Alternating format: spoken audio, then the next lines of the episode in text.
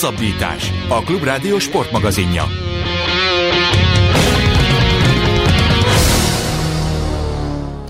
Köszönjük a kedves hallgatókat, ez a Hosszabbítás magazin, azúttal is Rév Dánielt és Farkasvölgyi Gábort hallják. Két témával készültünk a ma estére. Elsőként kivesézzük a Forma 1-es magyar nagydíjat, illetve a mögöttünk álló futamokat, nem mással, mint Szújó Zoltán, akit régóta kajtattunk, és végre elértük, hogy szerepelhet a műsorunkba, illetve a műsor második részében pedig egy olyan érdekes témával fogunk foglalkozni kollégánkkal, német Dániellel, mint hogy egy jelenségről, ami egy olyan játékos körül szokott kialakulni, aki elvágyódik a klubjától, annak ellenére, hogy még élő szerződése van. Adtunk egy címet is ennek a beszélgetésnek, de nem nagyon találom. Ja igen, a nyáron eladhatatlanná vált játékosok játszák majd a főszerepet a műsor második részében. Szújó Zoltán a vonalban. Szia Zoli, örülünk, hogy itt vagy. Én is örülök, sziasztok, üdvözlöm a kedves hallgatókat, jó estét kívánok!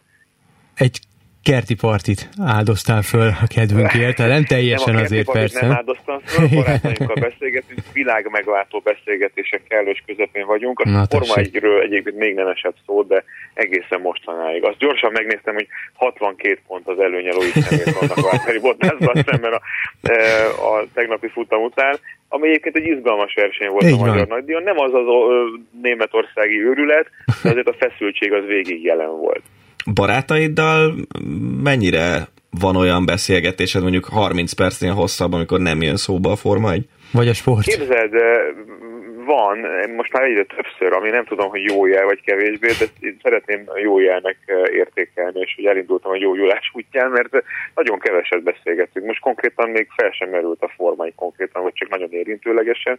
Azért ezek a magyar nagydíj utáni hétfők, ezek meglehetősen szürreális hangulatban telnek, mert Eh, annak ellenére, hogy nem én közvetítettem, vagy közvetítem már a futamokat, azért volt bőven dolgom a Hungaroringen, meg a, meg a Forma 1 környékén. Gyakorlatilag múlt hét szerdától zajlottak az események, különböző szponzori események a városban, aztán kint a pályán, ahol eh, szerepem volt, és eh, ez a hétfő kedd, ez általában a regenerációról szól. Arról beszélgettünk, hogy nem fogunk arról beszélni, hogy mi vezetett a szakításhoz, nem is kell. Igazából arra lennék kíváncsi, hogy, hogy most mondtad, hogy már nem te közvetíted a Form 1 hogy amióta nem te közvetíted a Form 1 azóta is ugyanakkora elánnal figyeled és követed a száguldó cirkuszt? 18 évet azért nem lehet megállítani, tehát az embert még viszi előre a lendület, hogy nem lehet kitörölni nyom nélkül egyik napra a másikra, úgyhogy még azért a napjaimnak a szerves részét képezi a felkészülés a Forma 1-es hétvégére, annak ellenére, hogy nem kell feltétlenül róla hosszan beszélnem. Picit át kell programozni talán az egész életemet, de hát beszéltetek a bevezetőben a klubjuktól elvágyódó játékosokról, hát valami ilyesmit éltem át valószínűleg én is hosszú időn keresztül, de tényleg azt gondolom, hogy ezekben a részekben felesleges belemenni, szóval válaszolva a kérdésre, igen, még mindig nem telik el gyakorlatilag nap anélkül, hogy egy fél óra órát ne foglalkoznék a, a Forma egy világának híreivel. Ezeket átolvasom, megvannak azok a szerzők, azok az újságíró kollégák nemzetközi szinten, akiket van szerencsém többnyire személyesen ismerni, tehát tudom, hogy jó tolló újságírók és jó kapcsolatokkal rendelkeznek a box utcában, a pedokban, és megpróbálok a sorok között olvasni, meg összerakni magam számára egy realitást a Forma 1 mm. Meg hát nyomjátok a, a, a podcastet Weber Gáborral, nyilván oda is, vagy arra is föl kell készülni. Abszolút, igen, a levezetőkört azt általában a futamok utáni kedden szerdán szoktuk rögzíteni, akkor már van annyi elemzés a világ sajtóban, amit elolvasva talán még tisztább képünk van a aktuális döntésekről, most például a Mercedesnek a stratégiai döntéséről, ami meghozta a győzelmet tegnap Hamiltonnak, szóval azért ezekkel igen foglalkozni kell. Ha már ezt szóba hoztad, akkor nem vagyok egy nagy szakértője a Forma 1 de ez tűnt föl, hogy én nekem még a Schumacher érából rémlenek ilyen taktikai húzások, Igen. hogy ha kivisszük még egy, akkor azt hiszem, hogy még tankolás is volt, de kivisszük még egy kerékcserére a versenyzőt, és aztán az utolsó Igen. tíz körben pokol ilyen gyors, és mindenkit megver. Szerinted egyébként, ha marad Hamilton a, azon a gumiszetten, amin egyébként majdnem megelőzte egyszer Verstappent, akkor is nyerhetett volna, vagy ez a stratégiaváltás kellett? Ez az, amit soha nem fogunk megtudni, és szerintem akkor is benne volt a pakliban az, hogy esetleg elkapja Verstappent a futam vége felé, viszont szenzációs volt, mert a, a Red Bull valahogy belehajszolta magát. Egy, ugye érdekes, hogy mondod a Schumacher érát, akkor ugye az, akkor a mostani időszakhoz képest nagyságrendekkel kevesebb adat állt a stratégák rendelkezésére, hogy kiszámolják a 301 néhány kilométeres versenytáv optimális teljesítésének módját. Ma a Forma 1 legalább annyira szól az autóvezetésről, mint a döntéshozatalról, a némi játékelméletről és a szimulációról, meg persze a rendkívül nagy mennyiségű adatok folyamatos gyors elemzéséről és az ezekből levont következtetésekről. Rövidre fogva a válaszomat, azt gondolom, hogy, hogy ez egy kockázatos lépés volt a Mercedes részéről, belefért az, hogy ezt megkockáztassák, és Hamilton sem feltétlenül hitt abban, hogy ez működni fog. Azok kedvéért, akik esetleg nem látták a futamot, ugye arról szólt a játék, hogy Max Verstappen egy kiállással teljesítette a magyar nagydíjat, ez tűnt egyébként félrevezetőnek, és a második helyen autózó Louis Hamilton és csapata egyszer csak arra gondolt, hogy Hamilton még egyszer kihozzák friss gumikra, eh, amelyel ugye jelentős időt veszített a box kiállás alatt, és aztán nagyjából egy 20 másodperc körüli hátrányt kellett Hamiltonnak ledolgoznia, de jobban tapadó friss gumikon, hogy utolérje Verstappen. Ezt Hamilton megtette, annak ellenére, hogy nem kevés kockázat volt ebben a stratégiában, és amikor utolérte Verstappen, gyakorlatilag az első adandó alkalommal nagyjából 3-4 körül a leintés előtt meg is előzte a, a holland pilótát.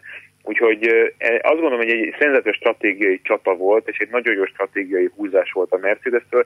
Egy olyan Hockenheimi hétvége után, azt ne felejtjük el, amikor azt se tudták, hogy merre van az előre, és amikor nagyon sokat hibáztak.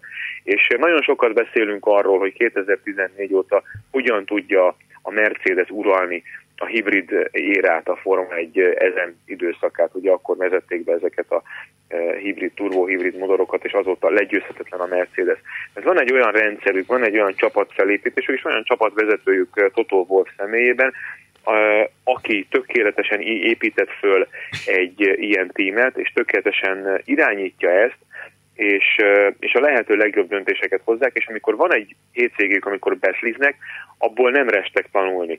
Nem restek szembenézni a valósággal. Konkrétan ez a szembenézés megtörtént a Hockenheimi Betli után egy héttel korábban, és én, én majdnem száz százalékig biztos voltam abban, hogy a Mercedes pokoli erősen és nagyon koncentráltan fog megérkezni a Hungaroringre, mert egész egyszerűen ott észhez értek, és úgy voltak vele, hogy ezt nem engedhetik meg saját maguknak. És hát ez úgy tűnik, hogy be is jött. Ez egyébként egy zseniális stratégiai húzás volt, nem tudom kié volt, hát nyilván James Walsh-nak hívják a fő stratégát, a Pit Wallon, a Vox utca falán, aki meghozza ezeket a döntéseket.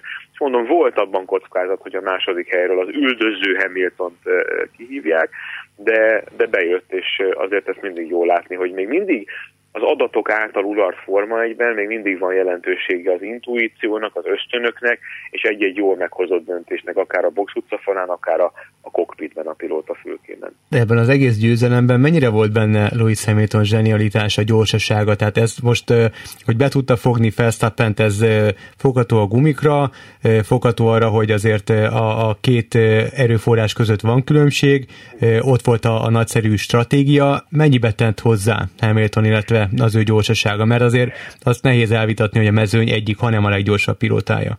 Mindig hozzátesz. Én azt gondolom, hogy bárkit tennék is a, ugyanolyan autóba Hamilton mellé, játszunk el a gondolattal, hogy még Válteri Bottas helyett majd valamikor Verstappen vagy Charles Leclerc, vagy nem tudom ki lehet a csapattársa. Meggyőződésem, hogy Hamilton náluk is általában egy egy-két tized másodperccel gyorsabb uh-huh. tud mhm. lenni. Kellett hozzá Hamilton tehetsége, abszolút mértékben. Pontosan jól mondott, hogy a Mercedes versenytempóban azért jobb volt, mint a Red Bull Honda, és csak halkan mondom egyébként, hogy a Honda rendkívül sokat fejlődött az elmúlt akár egy évben is a Forma 1-ben, és, és szépen lassan az első számú kihívójává lép elő a Mercedesnek, és közben a ferrari már alig esik szó. Szóval azért a Honda rendkívüli módon fejlődött, és, és példaértékű az együttműködés a Red Bull és a, a Honda japán mér, mérnökei között.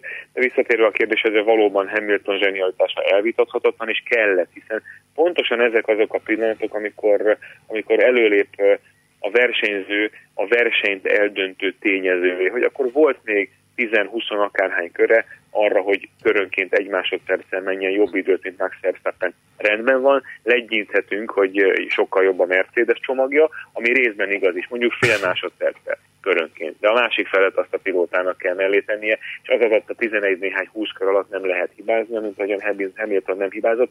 Egy szenzációsan jó versenyző alkat, bármilyen sportágat nézünk is, amikor kiélezett helyzetben tudja valaki a legjobb teljesítményt nyújtani, az a tökéletes versenyző alkat, és hát sok minden más mellett ez is elmondható Hamiltonról.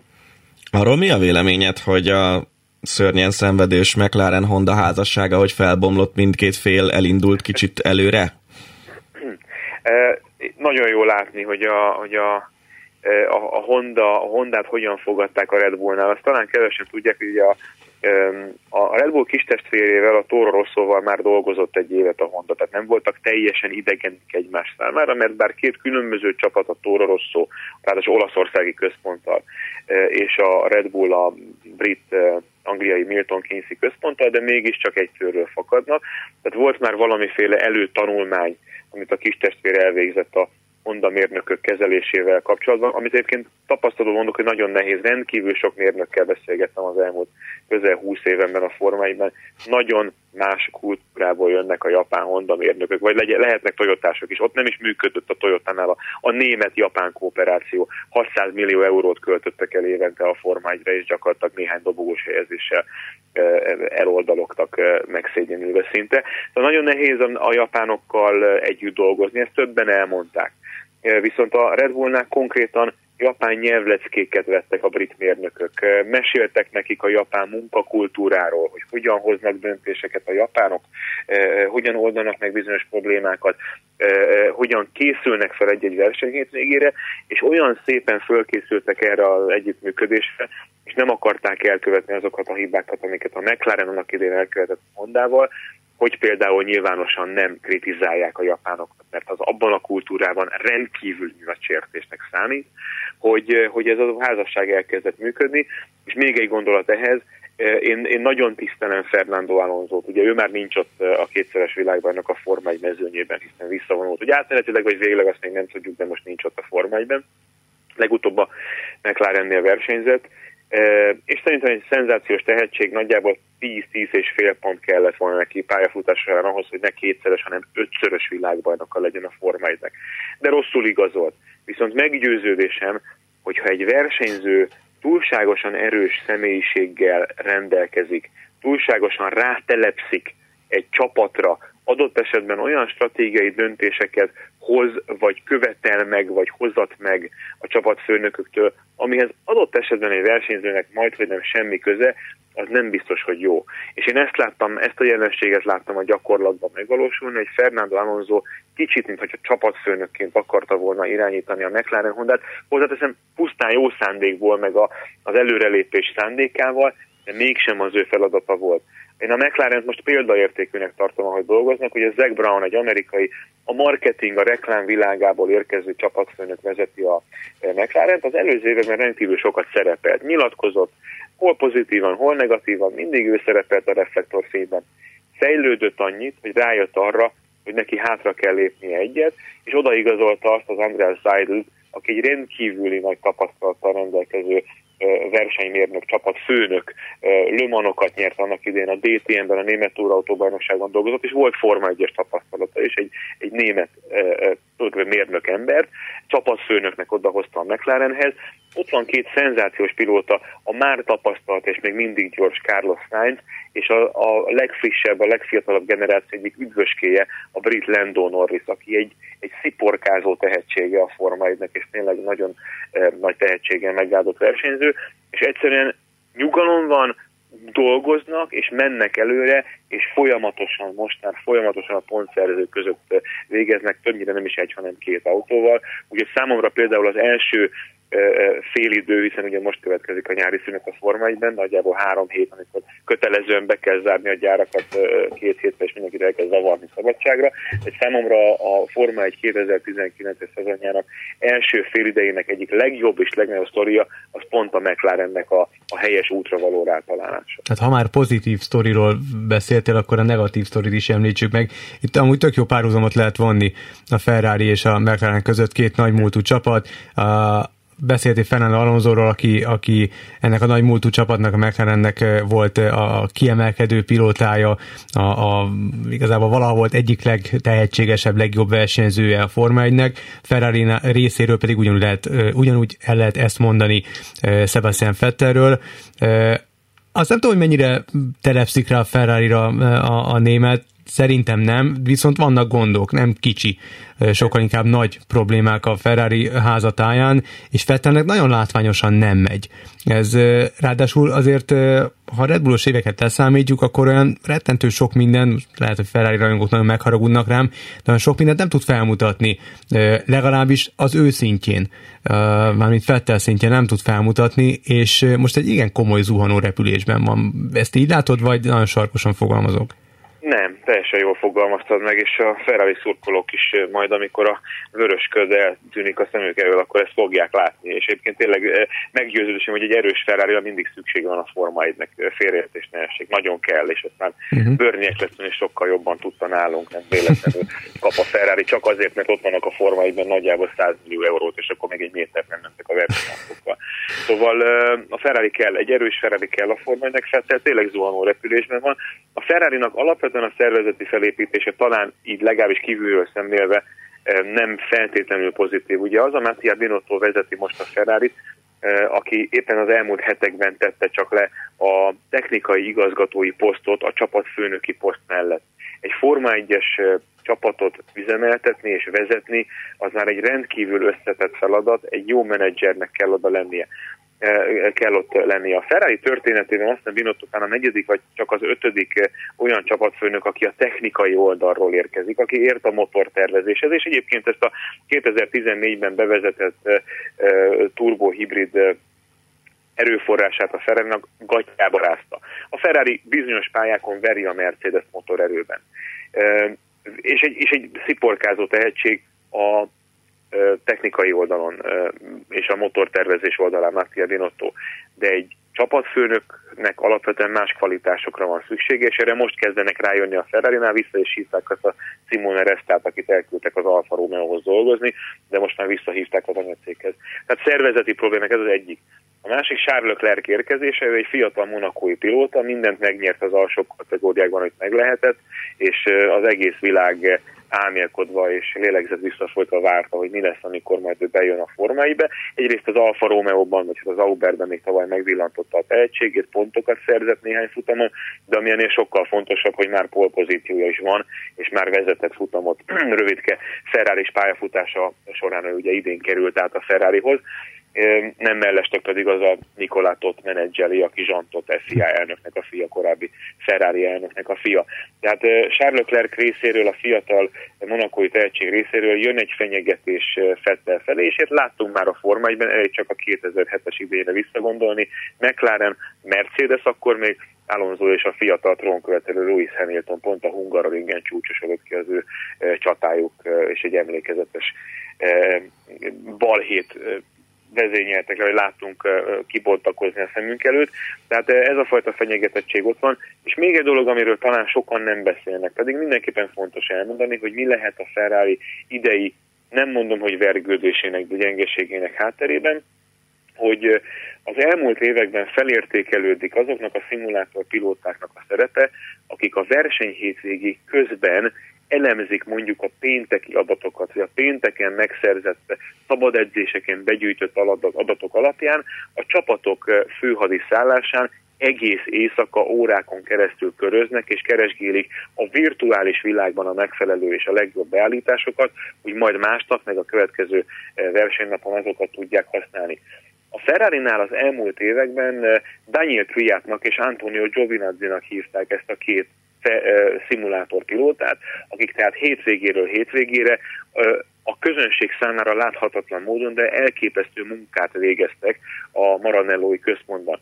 Mondom még egyszer, Daniel Kviat és Antonio Giovinazzi. Ezek a nevek azért lehetnek ismerősek a hallgatók számára, mert Daniel Kviat most a Toro Rosso pilótája, Antonio Giovinazzi pedig az Alfa romeo és új pilótát kellett a szimulátor székbe szerződtetni a Ferrari-nak, Pascal Verlaine személyében, aki szintén egy Forma 1-et megjárt, meg DTM bajnok autóversenyző Németországból, de neki össze kell szoknia, bele kell csiszolódni ebbe a rendszerbe, tehát meggyőződésem, hogy az a virtuális világban végzett munka, az a szimulátorban a verseny hétvégék alatt végzett munka, amely adatokra nagyon támaszkodik a helyszínen lévő versenycsapata beállítások tekintetében, az most egy picit sérült, és nem olyan hatékony, mint az előző években Kviattal és Giovinazzival.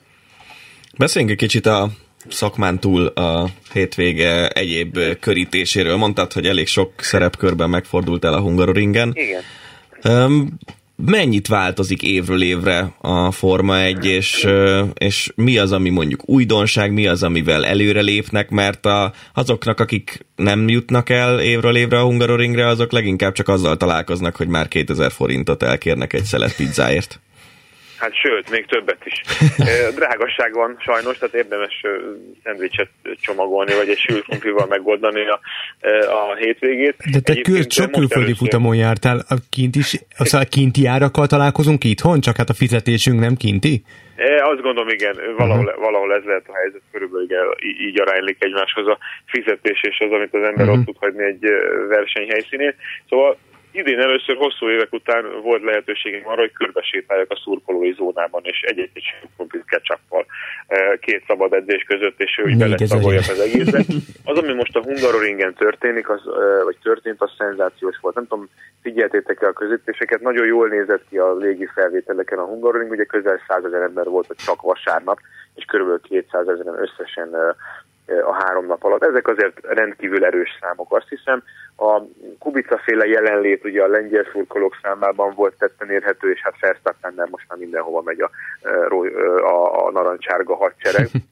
Szóval nagyon sok külföldi volt, de hogy az amerikaiak, ugye a Liberty Media, amely néhány éve most már birtokolja a Forma egy kereskedelmi jogait, tehát a cirkusz részéért ők felelnek ennek a játéknak, és ők adják el ezt a terméket, ezt a szórakoztatóipari terméket, erre figyelnek, és ebben jók az amerikaiak. Egy hatalmas színpadot állítottak föl most eh, egy picit messzebb a Super Gold tribüntől, tehát ugye a eh, célegyenes mögötti tribün részen volt eddig a szurkolói zóna, ez megmaradt, de kibővítették, és felhúztak még egy szurkolói zónát eh, egy nagy színpaddal, mint egy fesztiválon úgy érezte magát az ember. Én magam ezen a színpadon egyébként sokszor megfordultam a hétvégén, mert csapatfőnökökkel és Forma 1 pilótákkal, meg Forma 2-esekkel, Forma 3-asokkal, Porsche pilótákkal beszélgettem, és gyakorlatilag fesztivál hangulat uralkodik a, a versenypályákon, most már Európa szerte, így beleértve a Hungaroringen is. Tehát én azt hiszem, hogy most először merem azt kijelenteni, hogy, hogy szurkolói élményben van része annak, aki kilátogat a helyszínre. Egyszerűen szenzációs élmény, meg lehet nézni James Bondnak a, a, a szuperautóit a különböző filmekből, az évtizedek alatt használt szuperautóit James Bondnak, részt lehet tenni kerékcsereversenyen, ki lehet próbálni a szimulátorokat, tehát olyan szórakozási lehetőségek vannak, amik korábban nem feltétlenül jellemezték az Eccleston érát, mert Bernie Eccleston úgy volt vele, hogy ő beszedi a belépőjegyek árát, meg beszedi a közöttési díjakat, és mindenki mehet a fenébe. Az amerikaiak adni akarnak egy élményt. Ők nem véletlenül mondták azt néhány évvel ezelőtt, hogy minden Forma 1-es hétvégén egy kicsit a Super Bowl-nak, az amerikai futballbajnokság döntőjének a hangulatát akarják odavarázsolni, és én akkor legyintettem egyet, hogy persze, hát beszélnek, aztán majd megtapasztalják, hogy mi a rögvalóság mondjuk a mogyoródi dombok között, de egész egyszerűen meg tudták ezt csinálni,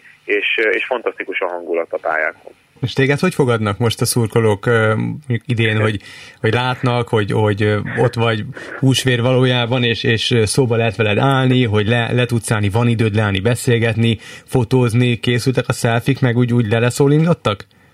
Hála Istennek még megismernek, de ez majd elmúlik állítólag. Vitrai Tamásnak sok nagy mondása volt. Az egyik az, hogy azért televíziósért még nem vonultak az utcára az emberek tüntetni. Nagyon jól esett egyébként az egónak, meg a lelkemnek, hogy még azért sokan uh-huh. ismertek, igen, és én is beszélgettem velük. Nekem is egy új élmény volt, és hozzáteszem egyébként, hogy televíziósként, hogy volt televíziósként, vagy egyelőre a pályafutását szüneteltető televíziósként, azt még nem tudom megmondani, de tényleg jó egy picit eltávolodni ilyen szempontból a, a, a közvetítésektől, meg a tévézés világától, mert én is egy csomó mindent egyébként másként látok. Tehát volt időm beszélgetni a sportbírókkal, ahogy említed, a szurkolókkal beszélgettem. Azért, azért az ember úgy figyelget, hogy kinek milyen zászló van a nyakában, milyen baseball sapka van rajta. Azért megkérdezem, hogy milyen belépőket vett, három napot van ott, vagy csak egy napot. Uh-huh. Ez mind-mind olyan érdekes tapasztalat, amit az elmúlt nagyjából húsz évben nem volt alkalmam átélni. Még millió egy dologról beszélhetni, de nem nagyon szeretnék téged föltartani és elvonni a barátaitól. Még egy pár mondatban csak annyit, hogy mit vársz a szezon hátra lévő részétől, aztán hagyunk hm. menni. Köszönöm szépen.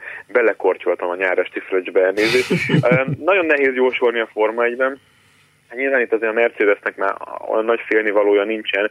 A nagy kérdés, hogy ha mégis lenne, akkor kitől? A ferrari vagy inkább az, az egyre jobban magára találó Red Bull Hondától, és én most inkább azt érzem, hogy az utóbbira uh-huh. van mhm. nagyobb esély. Ugye a nyári szünet után közvetlenül érkezik majd még a belga és az olasz nagydíj, az két nagyon erőforrás igényes pálya, ráadásul gyors kanyarokkal, főleg Belgium, ott alapvetően a Ferrari szerintem jobban érezheti magát, ne felejtjük, hogy azért tavaly Sebastian Vettel megnyerte a belga nagydíjat Spa-Francorchamban. Hát szerintem ott ott azért még van esélye a ferrari viszont aztán szépen lassan belecsúszunk a, a harmadik harmadába a szezonnak, amikor bizony nagyon kemény döntéseket kell meghozni a csapatoknál, a tekintetben, hogy mire koncentráljanak. Az aktuális szezonra, vagy azt engedjék el, és az erőforrásaikat összpontosítsák a 2020-as autók építésére. Ezeket a döntéseket hamarosan meg kell hozni, és nyilván minél nagyobb a különbség, nagyobb a lemaradása, akár a ferrari akár a Red Bullnak, a Mercedes mögött, szerintem hát ezt nem nagyon fogják már visszacsinálni, és inkább elkezdenek 2020-ra autókat építeni, amikor nem lesznek akkora szabályváltozások, de azért lesznek nem elhanyagolható szabályváltozások, és ezekre minél hatékonyabban fel kell készülni. Úgyhogy válaszolva a kérdésedre, én azt gondolom, hogy itt azért megint lesz egy, egy Mercedes világbajnoki cím, megint lesz egy, egy Lewis Hamilton világbajnoki cím, és inkább azok a kérdések, hogy vajon kinek milyen irányt vesz a pályafutása, mert például Válteri Bottas azzal, hogy ezt a hungaroringi hétvégét nagyon elszúrta, pedig reggel fél nyolckor láttam kocogni az Interkontinentál mellett tök egyedül a Dunaparton, és azt, hm. hittem, azt hittem, hogy ezt most meg fogja csinálni, és lerajtolja a második helyről Fersztappen. Ehhez képest már a rajtot is elrontotta, és aztán ö, éppen csak, hogy pontot tudott szerezni Bottas. Szóval én azt hiszem, hogy az ő Hát, hogy Forma 1-es napjai megvannak számlálva, azt nem tudom, de hogy a Mercedes-es napjai megvannak számlálva, az egészen biztos, hiszen tegnap már az volt a plegyka, meg a hétvégén az volt a plegyka a, a Box utcában, hogy Esteban Okonnak, egy fiatal francia pilótának, aki a harmadik számos tartalék pilótája most a Mercedesnek, a szerződése már ott van Totó Wolf íróasztalán, és gyakorlatilag csak a pontozott vonalra kell odaírni hm. megfelelő neveket, és hát Bottas ezen a hétvégén finoman szólva nem bizonytalanította el Toto Wolf Mercedes csapatfőnököt, hogy kit kellene leigazolnia. Szóval inkább a, a szezon második felének elején ezek szoktak a legizgalmasabb kérdések lenni, hogy kinek hogyan alakul a pályafutása. Én azt hiszem, hogy itt a Mercedes igazából már nagyon nem fenyegeti semmi, de én lennék a legboldogabb, hogyha mondjuk a, a Red Bull magára találna, csak hát Pierre Gasly még mindig nem találja valahogy az, az, az, az a csapattal, és ahhoz, hogy komolyan megszorongassák a Mercedes csapatszinten, vagy akár mondjuk egy Verstappen, Lewis Hamilton, ahhoz nagyon fontos a második számú pilóták teljesítménye, és egyelőre Gaslyt még annak ellenére is egy picit gyengébbnek látom, hogy most azért jobban végzett, mint Bottas a mercedes -ben. Zoli, köszönjük szépen az esélylatolgatást, meg azt, hogy a rendelkezésünkre álltál, visszaengedünk a barátokhoz. További szép estét, és legközelebb is jelentkezünk, és elhozunk téged a műsorba. Köszönjük szépen, Szújó Zoltánnal beszélgettünk.